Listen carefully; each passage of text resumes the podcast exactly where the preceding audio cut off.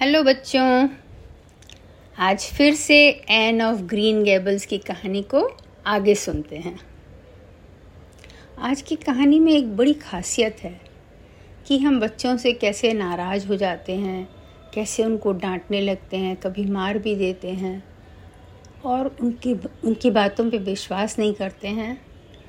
आप ये कहानी ज़रूर से सुने आज का कि मरीला कैसे एन से बिहेव करती है और कैसे उनके साथ में जो मिसअंडरस्टैंडिंग हो गया, वो कैसे ख़त्म होता है। बहुत इंटरेस्टिंग है, ज़रूर सुने। एक दिन मरीला एन के लिए तीन ड्रेस लेकर आई। तीनों ठीक ठीक थे। मरीला ने एन से पूछा, क्या तुम्हें पसंद आया? एन चुप रही। फिर बोली मैं कल्पना करूँगी कि मुझे ये पसंद है। क्यों? तुम्हें पसंद नहीं है? आ, ये प्रीटी नहीं है। प्रीटी मुझे तुम्हें फ़ैशन दीदा नहीं बनाना है। इनमें से दो तुम स्कूल पहन कर जाओगी और एक चर्च। तुम इन्हें संभाल कर रखोगी साफ़ रखोगी। मलीला आगे बोली तुम्हें तो कृतज्ञ होना चाहिए, क्योंकि तुम जो विंसी ड्रेस पहनती हो, उससे तो ये बहुत अच्छे हैं। एन बोली, मैं बहुत कृतज्ञ हूँ, और मैं इससे भी ज़्यादा कृतज्ञ होती अगर आप मेरे लिए पफ बाह बना देती। अभी वही फ़ैशन में है। किंतु मरीला का फ़ैशन से कोई वास्ता न था। एक दिन मरीला एन को बेरीज के घर ले गई, जो उनके घर के पास था। वहाँ मिसेस बेरी ने एन को डायना से अब डायना उनकी बेटी है, उससे परिचय कराया और बोली, डायना, तुम एन को लेकर बगीचे में जाओ, मैं और मरीला बातें करते हैं। उनका बाग बहुत बहुत बड़ा था। अनेकों रंग के गुलाब, डेफोडिल्स और दूसरे छोटे बड़े फूलों की क्यारियाँ और पेड़ भरे थे। डायना बहुत सुंदर थी।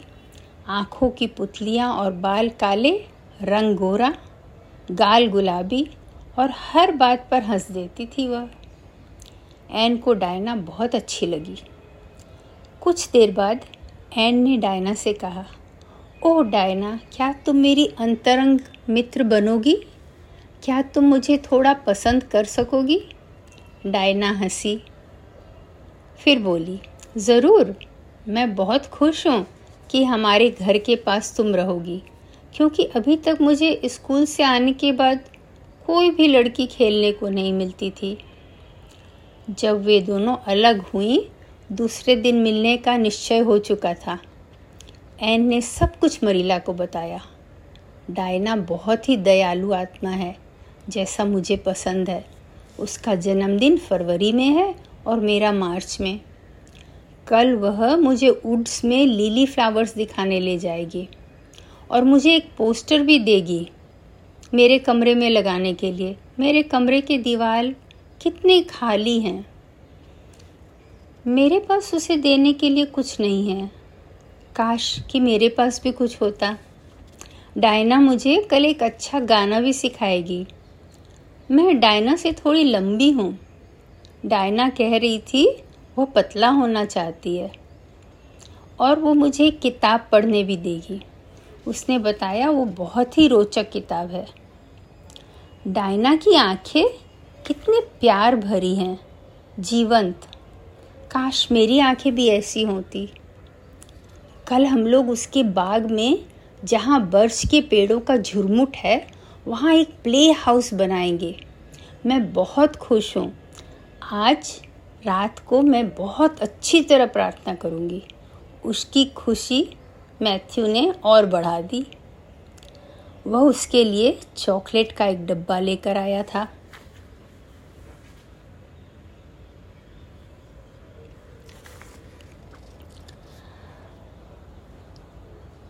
मरीला ने कहा, चॉकलेट से उसके दांत और पेट खराब होंगे। पेपरमिंट लाना था। एन तुम सब एक साथ नहीं खाना। एन ने कहा, नहीं, मैं सिर्फ़ एक खाऊँगी। फिर एन ने पूछा, क्या मैं आधा डायना को दे सकती हूँ? तो मेरे पास कुछ होगा उसे देने को। जब एन चली गई तो मरीला ने मैथ्यू से कहा, मुझे ये बच्ची अच्छी लगती है। यह कंजूस नहीं है। अपना चॉकलेट डायना से शेयर करने को तैयार है। तीन सप्ताह हो गए उसे आए। पर उसके बिना रहने की मैं कल्पना भी नहीं कर सकती हूँ। अगले दिन मरीला ने दो बजे एन को खेल कर आने कहा था। किंतु जब वह ढाई बजे आई और बाहर मैथ्यू दिख गया तो उससे बातें करने लगी। उससे सारी बातें सुनानी थी। क्योंकि और मैथ्यू को उसकी बातें सुनकर उतना ही आनंद आ रहा था जितना मरीला को आता है। मरीला को बात नहीं सुनना पसंद नहीं था। उसने खिड़की में दस्तक देकर एन को अंदर बुलाया। एन अंदर आते ही बोली, ओ मरीला नेक्स्ट वीक आने वाले सप्ताह में संडे स्कूल का मिस्टर हारमन एंड्रूज के मैदान में पिकनिक है। मिसेस सुप्रिंटेंडेंट बेल और Mrs Rachel Lynde ice cream बना कर लाएँगी। सोचो मरीला, आइसक्रीम ओ, मरीला, मैं जा सकती हूँ क्या? मरीला ने कहा, एन, घड़ी देखो, कितना बज रहा है? मैंने तुम्हें कब आने कहा था? दो बजे। मरीला, मैं पिकनिक जा सकती हूँ क्या? मैंने हमेशा पिकनिक की कल्पना की है, पर कभी गई नहीं हूँ। मैंने मैंने तुमको दो बजे आने कहा था। तुम पौने तीन बजे आ रही हो। मुझे बताओ, तुमने मेरी बात क्यों नहीं सुनी? मैं सुनना चाहती थी मरीला, पर आपको पता नहीं है, आइडल वर्ल्ड कितना मनमोहक था। फिर मैथ्यू को पिकनिक के बारे में बताना ज़रूरी था। मैथ्यू बहुत दयालु आत्मा है, कितनी प्यार से मेरी बातें सुनता है। मैं पिकनिक जा सकती हूँ क्या? मरीला बोली, तुम सभी मनमोहक चीज़ों की कल्पना को रोकना सीखो। मैं जब दो बजे आने को कहती हूँ तो तुम्हें दो बजे आना है। रास्ते में किसी प्यार से सुनने वाले को कहानी सुनाने रुकना नहीं है। तुम पिकनिक में जा सकती हो, क्योंकि संडे स्कूल की सभी लड़कियाँ जाएँगी। लेकिन डायना बोल रही थी, खाने का बास्केट लेकर आना होगा। मुझे खाना बनाना नहीं आता है, मरीला। मैं बिना पफ स्लिप के जा सकती हूँ, पर बिना फुट बास्केट के जाना बड़ा अपमानित लगेगा। मैं तुम्हारे लिए बास्केट बना दूँगी। ओ डियर मरीला, आप कितनी अच्छी हो, कितनी दयालु हो, मैं आपकी आभारी हूँ। और एन मरीला के पास जाकर उसके गालों को चूम लेती है। मरीला को एन का यह काम बहुत अच्छा लगा। पहली बार ज़िंदगी में किसी बच्चे ने उसे चूमा था। मरीला बोल उठी, मैं तुम्हें कुकिंग भी सिखाना चाहती हूँ, पर तुम अपने कल्पना में खो जाओगी। तो सभी बिगड़ जाएगा। जाओ, अपना पैच वर्क ख़त्म करो। मुझे पैच वर्क करना एकदम अच्छा नहीं लगता है। जब डायना से खेलती हूँ तो समय इतना जल्दी बीत जाता है और जब पैच वर्क करती हूँ, समय निकलता ही नहीं है। आपको पता है मरीला, हम लोगों ने बहुत ही रोमांटिक जगह अपना प्ले हाउस बनाया है। सफ़ेद बर्च के पेड़ के झुंड में। आप देखने आएँगी ना प्लीज़ हमने उसका नाम आइडल वाइल्ड रखा है। बहुत सुंदर नाम है ना? मैथ्यू हमारे लिए टेबल बना के देने वाले हैं। मैं अब पहले जितनी स्किनी नहीं हूँ ना, मरीला। डायना पिकनिक में कोहनी तक के बहा वाली नया ड्रेस पहनने वाली है। आपको पता है, मैंने कभी आइसक्रीम नहीं खाया। मरीला ने उसे बताया वह दस मिनट से लगातार बात कर रही है। अब दस मिनट उसे चुप बैठना चाहिए। एंड चुप हो गई। पर पूरे सप्ताह उसके दिमाग में सिर्फ़ पिकनिक घूमता रहा। उसे शांत करने को मरीला उसे पैच वर्क कराती रही। मरीला को अपनी माँ से एक जामुनी रंग के पत्थर का ब्रोच मिला था। वो बहुत खूबसूरत खूबसूरत था, शायद महँगा भी। मरीला उसे पहनकर चर्च जाती थी। एन बोल उठी, कितना सुंदर है यह। यह रविवार की बात थी। सोमवार को जब मरीला अपना ब्रॉच उठाकर रखने कमरे में गई तो वहाँ ब्रॉच न था। उसने पूरा कमरा देख लिया, पर ब्रॉच नहीं मिला। मरीला अपने कमरे से नीचे आते हुए एन से पूछी, एन, तुमने मेरा ब्रॉच देखा? हाँ जब आप नहीं थे दोपहर में मैं आपके कमरे के पास से निकल रही थी तो मैंने पिन कुशन पर आपका ब्रोच रखा हुआ देखा था। तुमने उसे छुआ था क्या? हाँ मैंने उस वक्त उठाकर अपने ड्रेस में लगाकर देखा था कि कैसा लग रहा है। मरीला ने कहा, तुम्हें ऐसा कुछ नहीं करना चाहिए था, यह गलत है। तुम्हें मेरे कमरे में नहीं जाना चाहिए था, न ही ब्रोच को छूना था। उसके बाद तुमने उसे कहाँ रखा? मैंने तुरंत ड्रॉर के ऊपर रख दिया था। मैंने नहीं सोचा था कि यह गलत है, पर अब मैं ऐसा नहीं करूँगी। तुमने उसे वापस नहीं रखा। वहाँ ब्रॉच ड्रॉर के ऊपर नहीं है। तुम उसे लेकर बाहर गई थी? नहीं, मैंने तुरंत वापस रख दिया था। ठीक है, मैं फिर से देखती हूँ। पर नहीं मिला तो मैं समझ जाऊँगी तुम उसे वापस नहीं रखी हो। मरीला ने फिर पूरा कमरा देख लिया, पर ब्रॉच न मिला। वह फिर रसोई में आकर एन से बोली, वह तो नहीं है। तुम मुझे सच बताओ, तुमने क्या किया? तुम बाहर ले गई और वहाँ खो गया?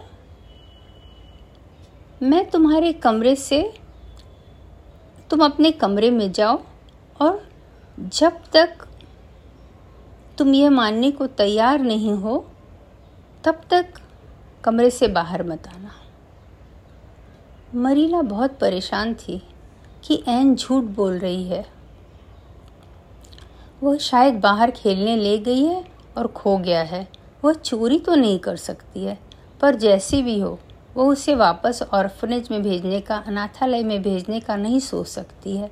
जब वो उसे लेकर आई है तो वो उसे अच्छी तरह से बड़ा करेगी। दूसरे दिन सुबह मरीला ने मैथ्यू को सब कुछ बताया। मैथ्यू ने पूछा, तुम ड्रॉर खींचकर उसके पीछे देखी? मरीला ने कहा हाँ इसी बच्ची ने लिया है और झूठ बोल रही है। जब तक वह स्वीकार नहीं करेगी, उसे कमरा में रहना होगा। मुझे ब्रॉच खोने का इतना दुख नहीं है, जितना इस बात का कि वह झूठ बोल रही है। किंतु एन मना करती रही कि उसने ब्रॉच नहीं लिया है। ठीक है तुम तब तक अपने कमरे में रहोगी जब तक तुम स्वीकार नहीं कर लेती कि तुमने ब्रॉच लिया है।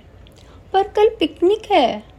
तुम पिकनिक में नहीं जाओगी जब तक कि तुम स्वीकार न करो कि तुमने ब्रॉच लिया है। बुधवार सुबह जब मरीला एन के लिए नाश्ता लेकर ऊपर गई तो एन ने कहा, मैं स्वीकार करने को तैयार हूँ। ठीक है, बताओ। मैंने ब्रॉच लिया और वह इतना खूबसूरत था कि मैं उसे अपने ड्रेस में लगाकर खेलने चली गई। रास्ते में जब मैं ब्रिज के ऊपर से जा रही थी, मेरी फिर से ब्रॉच को खोलकर देखने की इच्छा हुई और वह मेरे हाथ से पानी में गिर गया। मरीला को बहुत गुस्सा आया, पर वह शांति से बोली, तुम दुनिया की सबसे दुष्ट लड़की हो। हाँ आपको मुझे दंड देना चाहिए, पर अभी मैं पिकनिक जा सकती हूँ क्या? मरीला ने कहा। तुम्हारी सज़ा यही होगी कि तुम पिकनिक में नहीं जाओगी। क्या? आपने प्रॉमिस किया था मुझे जाने दोगे, इसीलिए मैंने स्वीकार किया। प्लीज़ मुझे जाने दो। सोचो, आइसक्रीम के बारे में सोचो मरीला। एन ने मरीला के पाँव पकड़ लिए, पर मरीला अपना पाँव छुड़ाकर चली गई। जब एन को लगा कि सच में उसे पिकनिक में नहीं जाने मिलेगा वह चीख कर बिस्तर में उल्टा लेट गई और ज़ोर ज़ोर से रोने लगी। मरीला ने बड़े बेमन से खाना बनाया और एन को आवाज़ दी, खाना खाने आओ। एन ने कहा, मुझे खाना नहीं चाहिए, मेरा दिल टूट गया है। मैं आपको, कभी इस बात का बहुत दुख होगा, पर मैं आपको माफ़ करती हूँ, लेकिन मैं अभी बॉइल्ड पॉक और मटर नहीं खा सकूँगी। इतना अनरोमांटिक खाना खाने के मूड में नहीं हूँ मैं। मरीला ने सब कुछ मैथ्यू को बताया। मैथ्यू को लगा, खाना सच में अनरोमांटिक है। उसने मरीला से कहा, जब उसका पिकनिक जाने का इतना मन है तो उसे रोकना जाती होगा। तुम क्या बोल रहे हो मैथ्यू? मैंने उसे आसान दंड देकर छोड़ दिया। खाना हो जाने के बाद बर्तन धोकर मरीला को याद आया, उसके काले शॉल में, जो उसने कल शाम को पहना था, छेद है। तो उसे ठीक करने को उसने अपना बक्सा खोला। जैसे ही बक्सा खोला, उसकी नज़र शॉल पे लगे ब्रोच पर गई। मरीला हैरान रह गई। वह लड़की उससे झूठ क्यों बोली कि उससे खो गया है? मैंने ड्रॉर के ऊपर एक मिनट के लिए शॉल रखा था, तभी शॉल में ब्रॉच आ गया, उस छेद में फंस कर मरीला एन के पास गई। मुझे ब्रॉच मिल गया एन मेरे काले शॉल में लगा था। तुमने मुझे वह झूठी कहानी क्यों सुनाई? क्योंकि आपने कहा था, मैं जब तक स्वीकार नहीं करूँगी, आप मुझे कमरे से बाहर नहीं निकलने देंगी।